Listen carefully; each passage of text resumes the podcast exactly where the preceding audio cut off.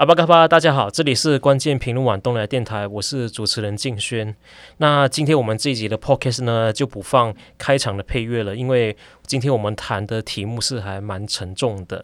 那今天上来和我们分享故的故事的是来自马来西亚的余志海先生。今年今年七十三岁的余志海先生呢，他。会跟大家分享他二哥在台湾神秘死亡的故事。那相信有的听众知道，我在台湾出过一本书，叫《血统的原罪：被遗忘的东南亚白色恐怖受难者》。那谈的就是在台湾戒严时期遭到政治迫害的东南亚华人的故事。其中不少人是和我一样来自马来西亚的所谓侨生。在前一阵子，我也写了一篇报道，谈的就是余志海先生的二哥余志峰，他在一九六三年在台湾神秘死亡的事情。虽然我和于先生都未能百分百肯定于先于志海啊于志峰先生呢，他是在台湾是否遭到白色恐怖，那但是深究他死亡后，官方他对他身后事的种种安排都有许多矛盾之处，都让人不得不怀疑他于志峰他的死亡原因是不单纯的。虽然有的听众也已经看过我写的报道，也看过于先生为他二哥所做的纪念网页的，但是我还是希望也能有机会让于先生。来为台湾娓娓道来他们家族的故事。宇志海先生您好。啊，你好，呃，杜先生，你好，你好，下午好。就是对，就是今天呢，就在呃，请您上来再跟跟大家分享您二哥的事情。就先从您家呃家族的背景谈起好，呃，好了，就是您提过您父母都是来自海南，对吗？对，我的父母是从海南来的，我是我本身是在槟城出世。但是呃，我一岁的时候，我的父母就把我带回去海南，大概是七岁左右吧，就回来槟城。我去的时候，我我抵达海南的时候，应该是一九四八年，呃，中了。那么离开海南大概是一九五四年这样。就是说我在那边，我的我的离我在那边的时候，我进去海南岛的时候，应该是。呃，中华民国的身份呢？我离开海南岛的时候是呃中华人民共和国了，这个比较特殊啊。我在那边度过两个两个这个。您是一九四几年出生的对吗？我一九四七年出生。哦，所以说回到来马来亚的时候已经是我呃还是英殖民时期。还没独立啊，三年后就独立了。对对。马来亚独立了。对，那么回来这边呢，我就一直住到现在咯。呃，我的二哥的情况，呃，其实我们已经淡化了啦。但是很巧的就是在一九，在二零一，二零一二年的时候，就发生了一个很奇妙的一个一个开端呐，就是我的二哥就托梦给我的姐姐，说他在台湾。想回来槟城走一趟，还有其其他的这些呃短短的呃交流啦。我，那么我的姐姐就告诉我她的故事。那么从那边开始，我们就呃重新整理我们的思维了。对，就是简单来说，就跟故事是从那。再跟听众简单说明一下，就是于志海先生的二哥，他于志峰先生，他是在一九六二年到台湾念书，当时他是以那个公费侨生的身份到台湾念书的，就是就就读政治大学新闻系。那为什么他会以公费侨生的身份呢？是因为相信大家也知道，就在台湾有许多呃侨生。那在更早期呢，为什么会有侨生的发展？主要是因为国民党在四九年逃到台湾之后呢，当时为了发展侨务政策、侨生政策，当时候也。呃，刚好一九五零年，就是七十年前，韩战爆发，当时候呢，美国关注到说，哎。就是东南亚的华人社会可能会面面临到被赤化的这个危险，那因此就拨款了美元给台湾，希望说台湾政府这一边，就是蒋介石这边可以招揽更多东南亚的华人到台湾念书。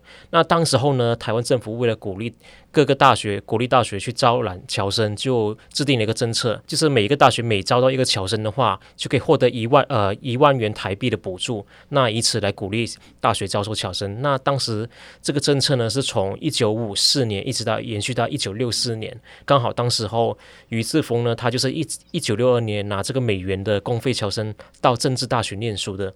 那相信有的政政政大的校友都知道说，像早期有的政大的一些老建筑物，像是四维堂啊、体育馆啊，都是当年拿侨生的美元而的拨款而盖起来的。当时候就是俞志峰呢，他就在这个背景之下就到了台湾念书。可惜的是，俞志峰他是在一九六三年就是在台湾神秘死亡了，就是在一九六三年的七月二十六日，就是被人发现在正大后山的指南宫山崖下。当时候的联合报在不到二十四小时里面就报道新闻说他是为情自杀身亡了。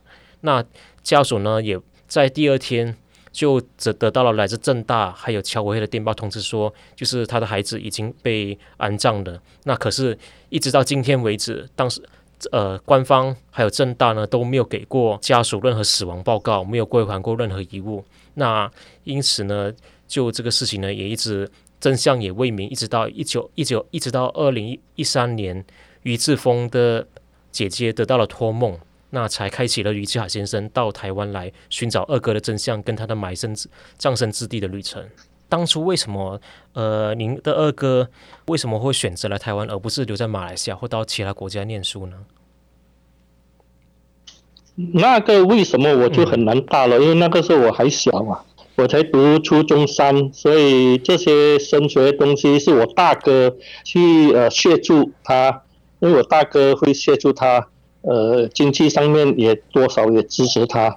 我那个时候还小啊。嗯，你你们家里有多少个兄弟姐妹？我本来啦是有三个，嗯、三个三三男三女啦。我的二哥，我的大哥，我的二哥和我。嗯。那么还有两个姐姐和一个妹妹了，六个人。然后当时，嗯、当时候也不晓得说为什么他会来台湾念书。后来，后来有那个时候的趋，那时候那个时候的的的那个趋势，应该是因为他是读华校嘛，他是读中林中学嘛，呃，黄校生如果要深造，呃，多数呃比较贫穷，比较没有钱去，就西方国家都会选择去台湾了。那个时候是这样子的背景之下，应该是呃呃呃鼓励他去台湾念书了。因为他在读中龄的时候，中学的时候，他是读文科嘛，所以文科直接上去新闻系啊，这个是很直截了当的，而不是从其他的系转去。他是读文科的，所以直接去新闻系应该是呃很很顺利的这样子的安排。当初二哥有跟家里说过为什么他会想要念新闻系吗？我那个就就。应该不会了，因为我们也没有谈了。我本身那个时候太小了，也没有谈这些东西。为什么嘛？呃，反正我的大哥应该知道了，他也没有跟我讲。事情发生后，更加很少讲了，很少很少提起他的。我记得您说过，你当初本来也想要到台湾念书了，对吗？对啊，我中因为原本是这样子安排，我去送他。呃，送他呃坐飞机的时候，我们有聊过，他说哦，鼓励我读书，好好读书，四年后，那么我中学毕业嘛，那么可以去台湾读书。嗯、那个时候他应该是毕业了，他也可以在经济上支持我。所以因为大哥支持二哥嘛，所以二哥要支持弟弟嘛。对。那时候的这种的安排，嗯，呃，所以我相当的向往嘛。那个时候，那么到高中毕业后。就把这个事件跟大哥、姐姐他们谈了，我的姐姐很反对我，呵呵，他说一个去了还要第二个啊，哎，那个时候很很保守了，因为我们也不知道为什么他死掉，所以他不鼓励我去台湾，所以呃我就放弃呃放弃去台湾读书咯，嗯，那么就转去读一些其他的课程了，嗯，就是留在马来西亚本地念的。啊，因为在马来西亚本地，因为那个时候的读书方式和现在完全不同了。上个呃那个年代，我们有一种叫做函授学校了。函授就是说你写你你你的你的那个呃笔记啊书本啊，全部是以以邮寄方式。因为我是读那个英国的课程，所以用那个函授班来函授来教导了。呃呃，基本上那个时候没有，好像我们目前这种的很多学校、很多学院、很多大学那种的设备了。所以函授那个年代六十年代相当的普遍，所以我就选择用函授来读读那个英国那个课程了。对，就是说，当初你本来想要到台湾升学，但是因为二哥出了事情，就是也也算是一种遗憾了。当初二哥鼓励你台湾来来台湾念书，就是算是他最对你的最后说的话吗？他到台湾之后有跟还有跟家里通话吗？有，后来在监中的时候还没有过世以前，他有给我一封信，他有给我一封信，信里面也是呃多少是鼓励我继续读书，努力读书。对。当时候，槟城中林中学还呃已经改制成为独中了吗？没有，那个时候呃我们还是有杜杜中，杜中是才开始罢了。哦。那么国民型还是有，国民型还保持到现在。呃，六十年代中期就有杜中的这个这个这个这个学校的概念出来，因为很多不能够毕业的或者是什么，呃，就转去那个杜中。那个小学了，小学那边就去读那个杜中了。但是杜中他们读完了，读到初三毕业了，成绩好的他们又可以转到国民型来的。对，那个时候的学校组织是这样，有中联中学国民型，也有中联学独立独立独立独中了，就是在隔壁罢了。对，那我再跟听众呃说明一下，什什么叫独中，它是。独立中学的简称，在马来西亚的呃华文教育体系当中，就是一般上华人的话要念中文教育的话，那在小学阶段是有国立的呃华文小学提供的。可是到了中学阶段，就是国中、高中阶段呢，就分成了呃国立的。国立的体系，还有是私人教育的体系，就私人教育体系是所谓的华文独立中学，那我们简称独中。读华文中学在马来西亚已经在独立之前就已经存在了。那在六零年代的马来西亚政府规定，如果说华人呃创办的中学不接受政府的津贴，就是就是进入体制成为国立中学的话，那就只能自力更生。在马来西亚有六十所六十所中学呢，呃，他们就决定成立自己的一个私人的华人华人民民办教育的体系，那就简称华文独立中学。这些华文独立中学毕业的华校生呢，为了寻找出路，就是想要在大学继续接受华文教育的大学教育的话，只能到。台湾啊，中国啊，那甚至早期还有那个新加坡的南洋大学。可是因为当年马来西亚它还是比较反共的，所以说很多马来西亚的华校生没办法到中国去念书。那剩下台湾呢，因为有侨教政策的关系，有一些呃奖助学金的补助，加上学费也比较低一点，所以说。当时候在五六零年代，很多马来西亚的华人学生就到了台湾念书，像是余志峰先生就是其中一位。余志峰先生他出事以后呢，原本也想要到台湾念书的余志海先生呢，那只能就呃选择留在马来西亚念书了。嗯，对啊，嗯。余志峰先生他在一九七三年，呃，一九六三年过世之后。您到，因为您说过，您在一九七九年有到台湾去再找他，对吗？当时候是您怎样瞒着父母的情况下到台湾的呢？当时大哥跟姐姐也不知道吗？哦，对呀，那个父母肯定我们不要去告诉他们了，因为这个相当敏感的事情，他们听了就很伤心，就是说就可能会引起第二次伤痛了。所以我只是跟姐姐、哥哥、跟长辈了，他是我的长辈嘛，跟他们谈，我会去一趟，我会去台湾一趟，其实是路过了，路过那边了，我在那边待几天了，主要就是去找那个墓了，因为一个人死了肯定会有墓嘛，我们都是好像埋在鼓里，呃，我第一个就去找那个政治大学嘛。小镇大学说，呃，洪水流了啦，什么没有档案啊？那么就去侨委会，也没有什么呃，那个时候的目的呃就是找那个墓不了，没有准备什么东西了。既然没有了，那么不是回来了咯？我见过呃，也见过跟他的呃，我二哥的同事了，还请我吃了一餐了，呃，跟他交流，但是。问起这个埋葬在那里，他们都不 不愿告诉我。当时候你你的感觉是他们同学都知道埋在哪里，只是不敢说吗？还是他们可能也不晓得？应该是因为那个年代是台湾是是在那个戒呃戒严时期嘛，戒严时期你讲什么话，你的话可能可能把你拉到那个监牢里面的哦，不能够乱讲，也不能够讲不对的东西。所以那个年代呃呃讲话，尤其是陌生人还是什么人，要相当的这个。我认为他们不是说不要告诉我，他们其实也可能不知道了。嗯，呃，因为背景重要背景就是那个年代的戒严时期，呃，不能够乱讲话，所以你讲话不对，可能会影响你的。影响严重一点，影响你的生命了。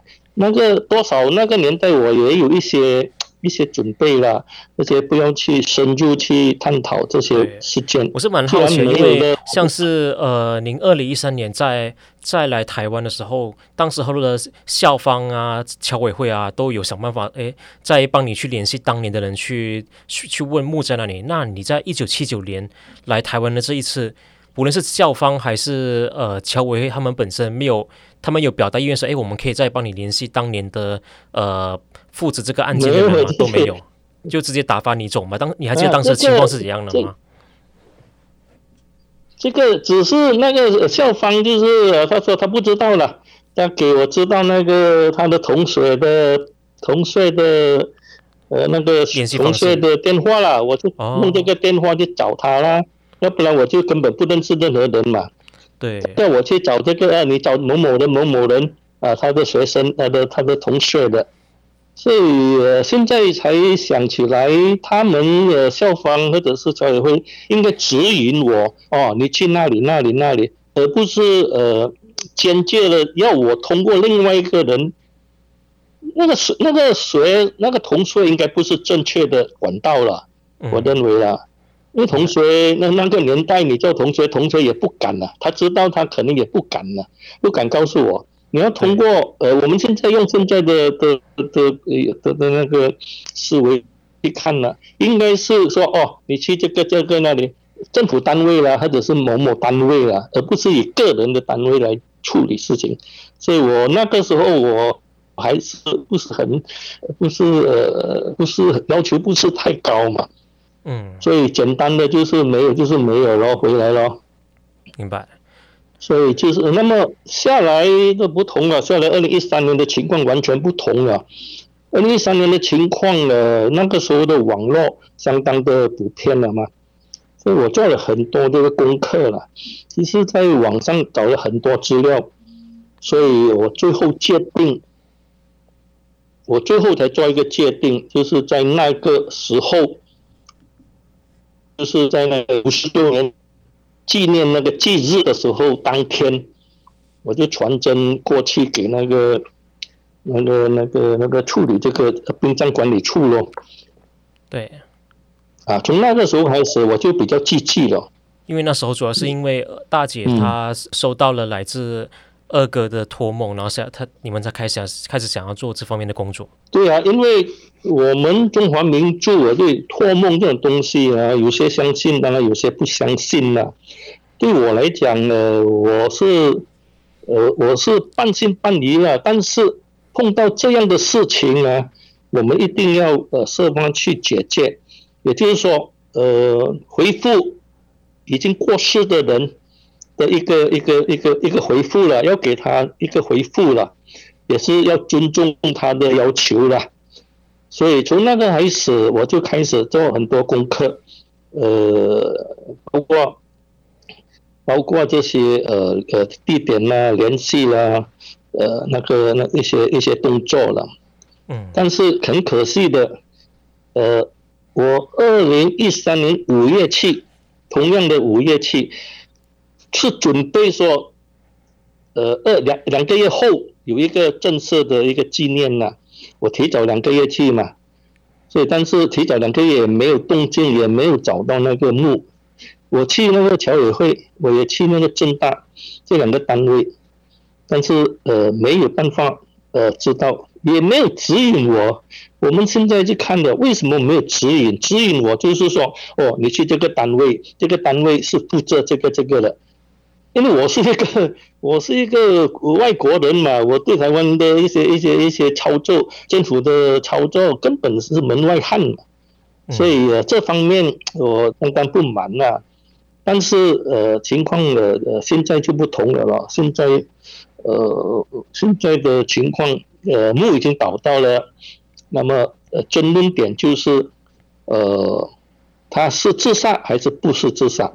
对，我觉得这个事也是蛮多读者想蛮好奇的，就是诶，既然二零一三年呃已经找到二哥的墓了，那目前家属还要追求的是什到底是什么呢？就所谓恢复名誉的部分，您可以可以再进一步说明一下吗？对对，那个是重点了。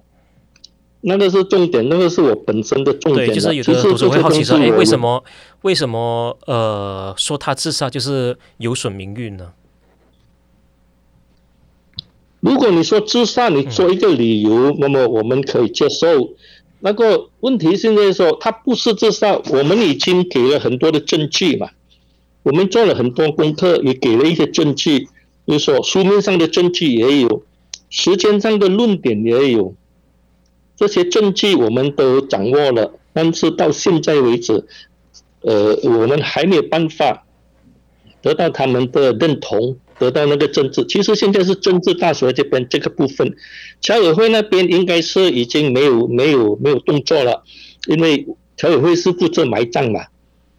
嗯。既然埋葬的过程可能可能令家属不满了，但是最终我们已经找到了。就是侨委会一直没有告诉家属说埋在哪里，对啊，那个是那个是过程了，现在不是重点了，已经找到了，已经上香了，已经呃做清明了，那个不是重点了。现在这个重点就是政治大学有这种责任，说明为什么于志峰不是自杀，呃，消防说是自杀，这个论点罢了，中间就是这样子的。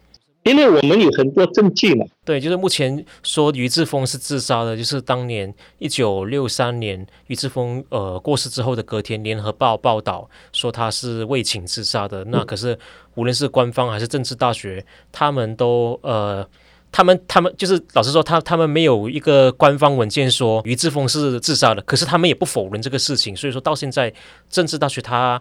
或者官方他对于他为什么是自杀，什么原因死亡，到到现在是还没有给出一个比较令人满意的答案的。呃，问题现在就是呃，是自杀还是不是自杀？下来就是说为什么是自杀啊？那个为什么那个是第二阶段？现在是他们根本就是不认同是不是不是自杀，他是真正的自杀，所以自杀了四个字罢了嘛。其实其实讲起来是两个字自杀，而是不是自杀。我们已经证明了，但是给他们一点时间了。现在呃，现在已经把这个这个课题呃呃呃归纳在一个重点罢了。你可以再跟观众呃听众说明一下，提给正大方面的证据是哪一些部分呢？我们给他呃几个证据了。第一重要的就是时间点，时间点你们不大家都不能够否认的。二零一三年就是二零一三年。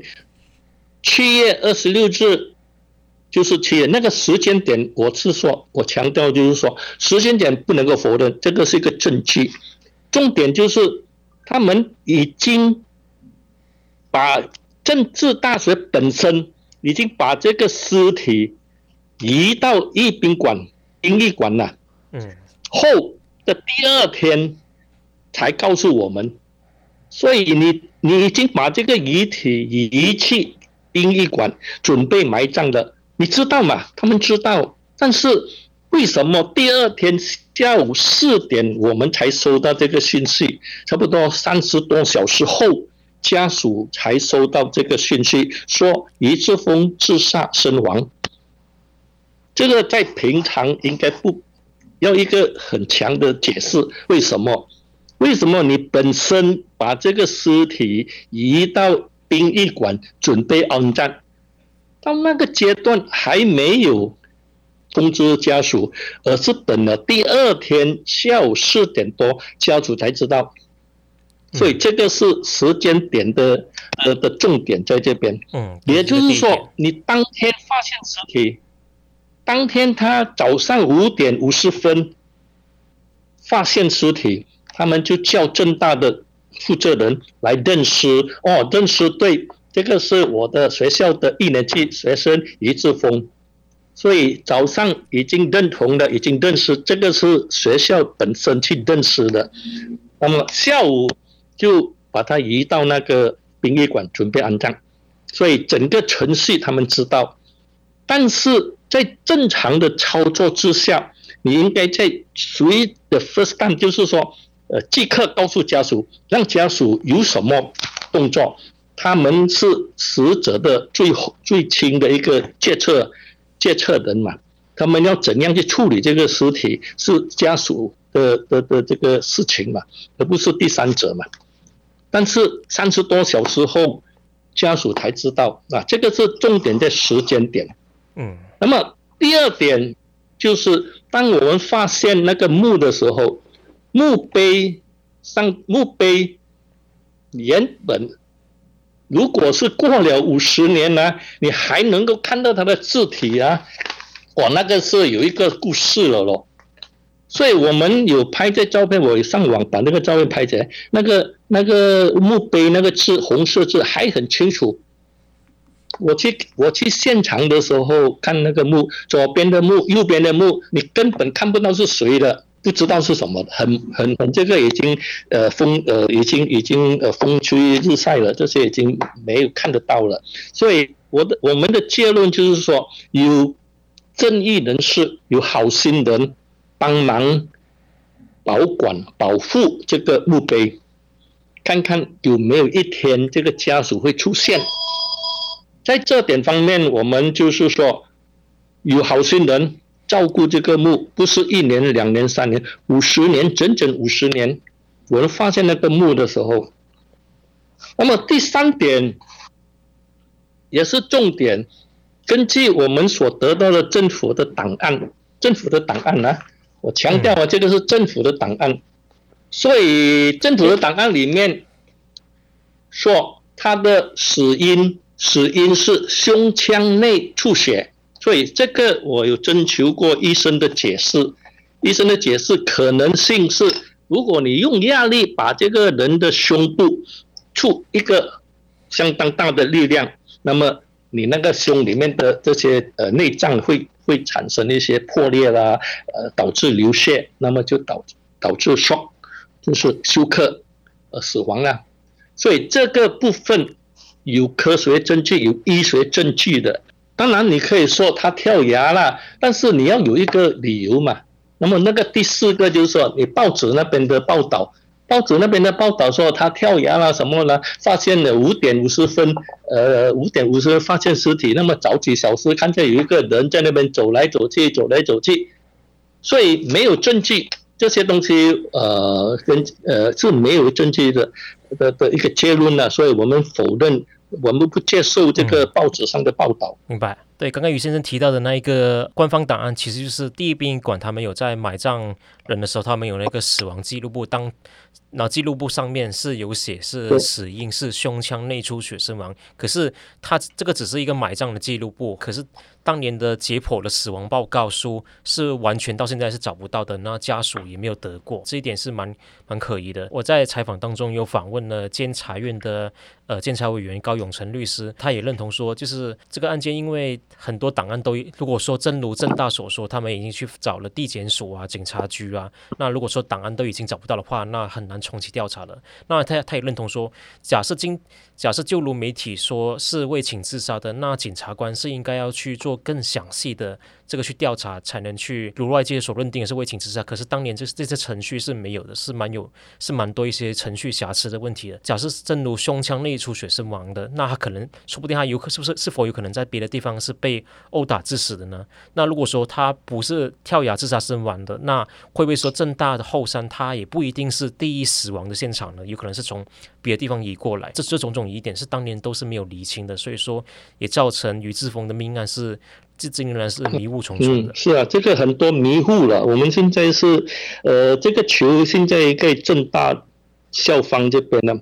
到现在为止，我们他们只是说自杀，没有一个任何时间、日期、地点在那里，呃，这些全完全我们没有掌握到，没有给我们，所以这个是重点了。如果以普通一个死亡案件的。尤其是一个呃自杀案件的，第一个时间你一定要通知家属，整个流程呢，那么地点时间就要告诉家属嘛，家属来不来不能够做，要做什么那个是另外一件事，能不来那个年代能不能来，要怎样处理，要那个是呃另外一个故事了。你没有通知我嘛？你说你你当天晚当天下午四点我们收到电报，晚上十点他说他最近要准备拿去买了，你你怎么做？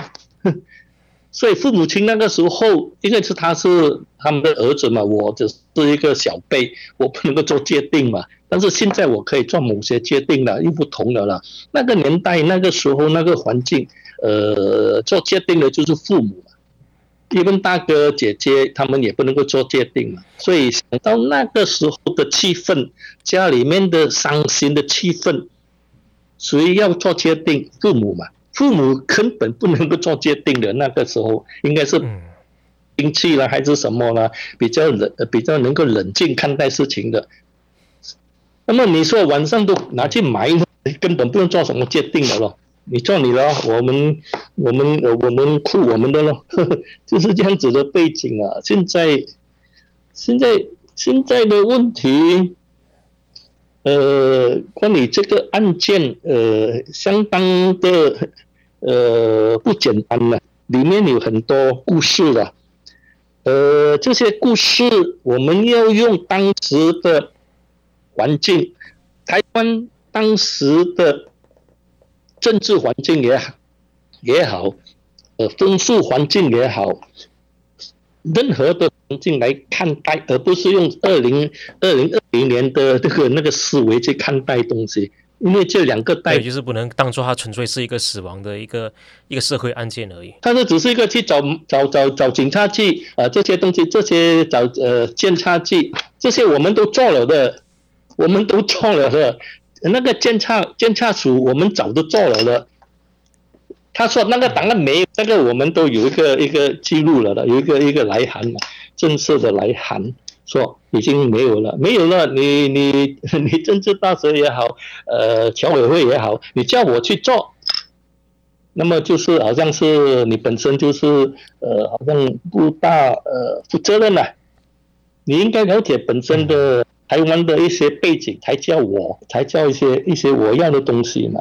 他们已经把这些东西呃呃已经呃完蛋，你要叫我去搞，还要经过这个经过那个什么什么，根本我不做了了那个东西。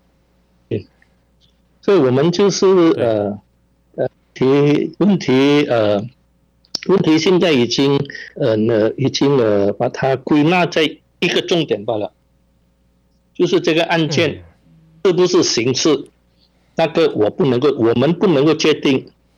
但是我们肯定可以做一个结论的，就是他不是自杀，那个我们肯定。对，那至于是他杀还是意外，这个方面的举证责任就是在台湾这一边的。如果我们说他不是自杀，那么反过来就是他是被他杀了。但是我们不会这样子讲，我们我们只能够说他不是自杀。至于他是不是被杀，那个不是我们的。我们的关心点了、啊，呃，是那个台湾当局的一些关心点，因为他不是这样，你在讲骗话嘛，政治在政治那谁在骗我们嘛，不是骗了一天两天三天，骗了五十年到现在还在骗，五十七年了还在骗，意思是说你还没有给我一些基本的基本的那个信息嘛，基本的信息是说日期几时死。时间几时死？为什么死？这些东西他还没有给我，基本的东西他没给，没有没办法给我们。希望呃，就是通过呃这个广播，呃，我们也不是说要去追责什么了，要求赔偿啊，或者是要求要求开档案查这个了，查那个，那个不是我们的重点了。我们的重点就是你要讲老实话。如果你说他是自杀，那么你提出你的论点，那么给给大家称一称、评一评。那么求现在在校方那边，你应该反驳了，或者是认同了，还是是什么？那是不能够静静的嘛，不可能是静静的嘛。你静静了，就把这个呃呃简单化了，更加简单化了，就呃不要紧了。啊，反正是我用一个词罢了，呃，已经超过那个法定呃法定限制期了，我的档案已经死了，这某某人负责人都死了啦，这些盐水啦，这些这些是是初期可以接受，但是如果深入研究了，那么你的你的这些复原的这些以理由要做一个更详细的、更深入的一些一些一些答案呢、喂，在上个月的时候，我跟宇先生在宇志峰记乐当天有出了一份，也出了那篇报道，然后宇先生也发了公开信。那在报道跟公开信呃刊出来以后呢，台湾政府这部门这边，还包括正大这边，还有给您回应吗？在在那个监察监察局监察院那那个那个阶段的，因为监察院呃，嗯也给我一封信，那个时候我有陈情给那个监察院。他呃，监察院那边有呃有给我一个回函说，他们已经叫政治大学，不是不是叫教育部和嗯。也会针对我提出的陈情给给给这个呃监察院的一个回复，呃到目前为止我嗯就是没要求教育部跟侨委会给予回复，对，那就给他们一点时间了，因为他们是最近的了。呃，七月初，七月尾初罢了，所以给他们一点时间去，去，去，去，去回复这个监察院。这个是应该是台湾的高能够提出一些建设性的呃解决方案了，因为监察院本身的功能，它有这种功能去叫，或者是要求侨委会。和教育部给一些呃给一些呃呃给一些呃回复了。那么因为呃政治大学以现在为现在的构架构是属于教育部嘛，就是说呃宇智峰死亡那个阶段那个年代，它是属于党控制嘛，它不是属于教育部控制嘛。所以我们看待这个事件的时候，应该要以那个年代那个环境的背景来看待。而不是用现在呃现在的背现在的环境来看待过去的事件了，所以他有呃他有他有他的呃呃学校宗旨了，是培训这些官员了，所以你培训官员，那些官员肯定要听话的嘛，听政府的话嘛，所以如果你不听话，那么你就是叛徒了嘛，严重的一点就拿去枪毙了，那个年代是这样子操作嘛，所以我是希望。呃，方那边，呃呃，比较开明一点，呃，开明一点，呃，用那个年代六十年代的思维去看待宇智峰这个案子。那就是尹先生，你听过呃，听说过，就是呃。就是对于真相的这部分，您也明白说，就是目前呃档案的缺失之下，缺失之下很难找到完整的真相，完整的真相。那目前你们所要首要追求的就是恢复二哥的名誉。那所谓恢复二哥的名誉，就是希望说正大这一边、台湾这边呃能承认说您的二哥他不是自杀的。对于这方面，就是我记得您跟我说过，因为为什么承认不是自杀那么重要，是跟族谱有关是吗？那个是我个人的，因为如果我们考虑，呃，这个不是重点了。其实我的要求不是这个，这不是说为了，为了为了什么嘛？那个是呃，不是一个重点。嗯。呃，那是呃呃，想到的时候才说起了，呃，那个不是重点了，因为那个呃，祝福的东西那是个个人的。当然了，因为我们如果是真的一次风的犯规犯。教条，或者是放到你的校规，或者是放到你的党规，或者是放到你的个人的那个呃呃规矩，你拿他去枪毙，我们也没有办法的，我们只是哭了一下罢了，过了就完了了。这个案件是这样子处理的，真的，如果他是犯规了，拿他去枪毙了，我们也是要接受，因为你自己错嘛。问题现在是，他。校方为什么讲骗话？明白啊？他是现在是讲骗话，骗我们以为这个东西很容易，那个年代应该很容易，呃，也容易呃容易解决了，不可能五十年后有重复这个事情。但是如果我们想起来，呃，我们中华民族有一个有一句话就是说，你在做天在看呐、这个真正落实了。你说托梦这种东西没有科学的证据，但是托梦真的，你如果去呃去尊重这个过世的人的悔托的托梦，那么你就是比较呃比较呃平安还，就是比较呃，因为我尽了我的责任去做，做不到那个是另一回事，但是我已经做了，那么对我们来讲，呃，对我们的风俗习惯，当然呃已经完满了啦。但是现在的重点对是呃，我们已经证明我们被骗了。如果你真的一志峰真的犯规，啊去枪毙，我们只是痛心一下子罢了，过了没有事了。不要在五十七年后又谈起这个东西。因为你犯规嘛，你犯规嘛，你拿去枪毙，那个年代是很困闷的，是很平常的嘛。啊，那个就是我本身的一个一个一个一个定论了。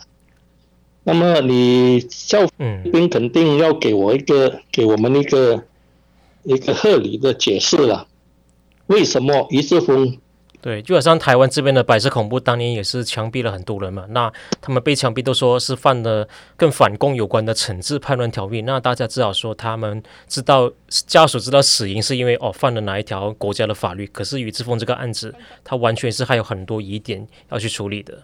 啊，那个我们接受，大家都会接受。我们呃，因为那个时候的制度是这样子嘛，不能够验谁嘛。那上次您提到说，您二哥他呃给姐姐的托梦，说是想要回槟城一趟。您二哥的墓还还在台湾这边吗？那未来有想要说会想要把它移回去马来西亚吗？哦，这个其实这个埋葬那个全先生有问过我，初期的时候我有跟他讲，呃，这个暂时我们不会了，因为这个东西，嗯，神灵的东西。呃，他已经静在那边了，我们就尊重他安在那边。我们能够做的就是清明节的时候去拜拜他罢了。那可是未来您您年年纪也大了嘛，也很难过来的，就不会想要再移回去嘛？对呀，这个东西随着年代，随着个人，呃，那么能够做的就做了，不能够做的也不要去勉强了啦。因为这些，呃，虽然是呃，虽然是很伤心的事，那么。总要做一个结结论嘛，能够去的就去，能够拜就，不能够说，哎呀，抱着病去拜，那个就是伤伤自己的，是自己的这个身体嘛。那你们家族里面有讨论过未来要怎么处理吗？呃，不想再提起第二次伤和伤害了，伤心了，因为有第二次伤心更加比较这点，所以大家都是比较呃呃对这个课题。呃，淡化去了，也不去说要怎样把它移移移，把它移回来还是什么，不打算把他的故带回来冰城了。呃，因为我回去的时候，我第一次，我二零一三年我回去的时候，我看到那个墓呢，我跟他说，我跟家里的人说，啊，真的，我发现了，那个时候，呃，他们都想，呃，做一个仪式，说既然他要来冰城，做一个仪式接待他咯。呃，准备呃一些一些仪式啊，因为带我我我去那边，我就回来代表说，就是招魂回来这样啊，我带着他回来咯。但是后来考虑到一些数了，就没有去落实。您之前有好像也跟我提过说，在您想要去发公开信这一部分，家里好像有不同的意见，对吗？他是他呃，其他家家人是怎么看的呢？呃，家人就是继续为二二哥寻找恢复名誉、找真相这一块。那。这些他们呃，我我当然因为是他是我的大姐嘛，呃，我的二哥我的大哥已经过世了，我的大姐我有教会他，嗯，我有教会他说这样子的东西，就说呃你你去做了，他叫我去做，我也不要去给他太多的呃详细情形了，因为这些是一些伤心的事情，你但你告诉他可以，我的二姐大姐都我都告诉他们，呃，我就告诉稍微。嗯，他们呢、啊、没有说强调怎样怎样怎样讲，细节方面就没有去做了。他知道我在做东西，但是做怎样的东西，呃，对他们来讲应该也不重要了，有做就可以了。做得到做不到那个是。那家家里的晚辈也是，家里的晚辈也是认同的。我的妹妹就认同她去年就呃，我的妹妹去年和和和我的哥哥，我的大哥的女儿和他的和他的女婿过去呢，他们三个人去年。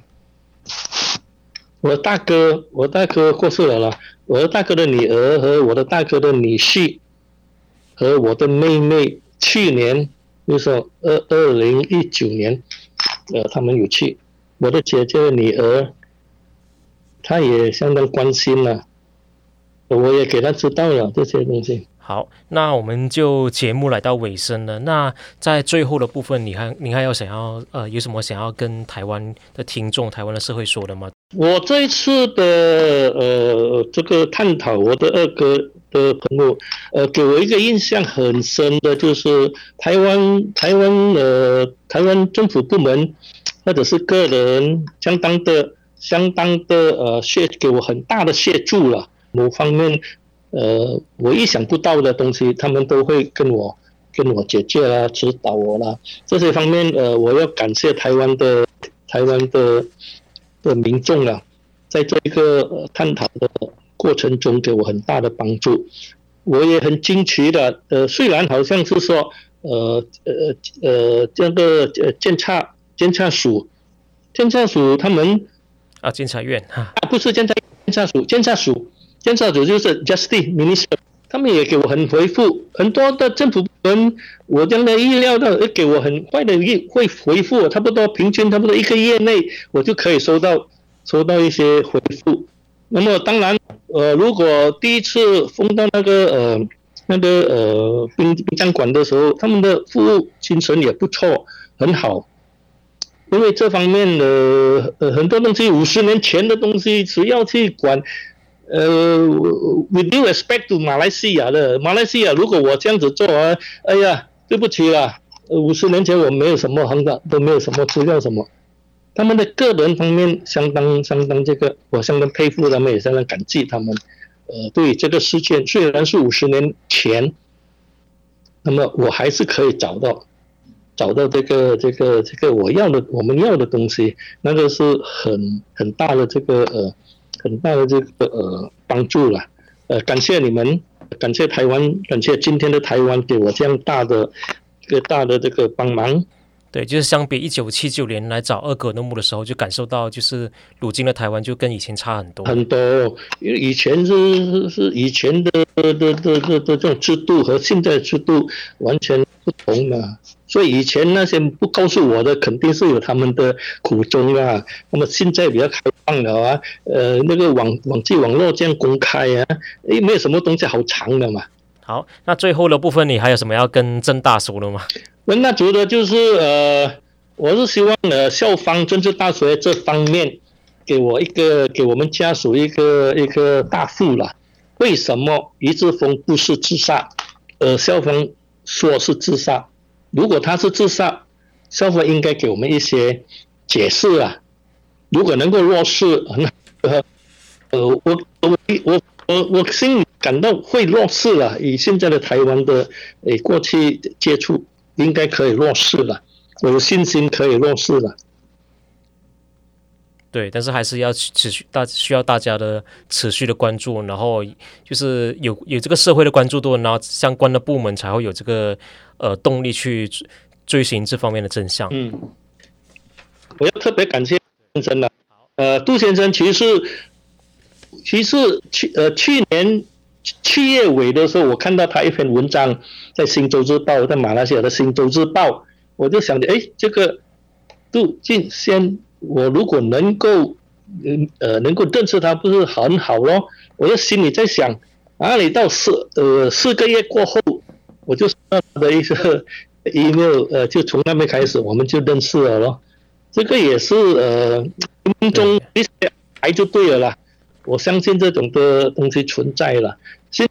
对，就是我是觉得说，从我在呃去做这个余先生的采访，我是觉得很多东西可能是可能是冥冥中的一种安排吧。像是我当初为什么会知道雨先生的事情，是因为去年十一月的时候，我在某一个场合刚好遇到台湾教育部的一个官员，那他就跟他当我知道他知道我在研究戒严时期的马来西亚的侨生政治受难者的故事的时候，他就跟我说：“诶，有一个我们接获一个马来西亚的民众的陈情，希望呃台湾的行政院啊、官政府部门可以去重启调查。”然后就是教育部的官员就跟我说了于先生的故事。那后来我就想办法就联系上了于先生，然后才开始写了这个报道。那如果不是说刚好我在台湾的自己，因为我才台来台来台湾十年，如果我不是刚好这个时间点在留在台湾生活，然后也不是刚好于先生在这个时间点还在持续以恒的去寻找他二哥真相的话，那我可能没有办法做这方面的报道了。对，所以冥冥中呃很多很多东西会发生的。现在我的最终目标的就是说，政治大学冥冥中他们应该也会知道或者是认同我们的发现了。那么监察院那边现在就到监察院这方面，监察院也是冥冥中认识的，通过呃杜先生，那么呃呃那个那个监察院，现在监察院正在帮助我们。好，那感谢大家的收听，那也希望大家能继续关注关心宇志峰的案件，谢谢大家，拜拜。谢谢大家，呃，谢谢杜先生。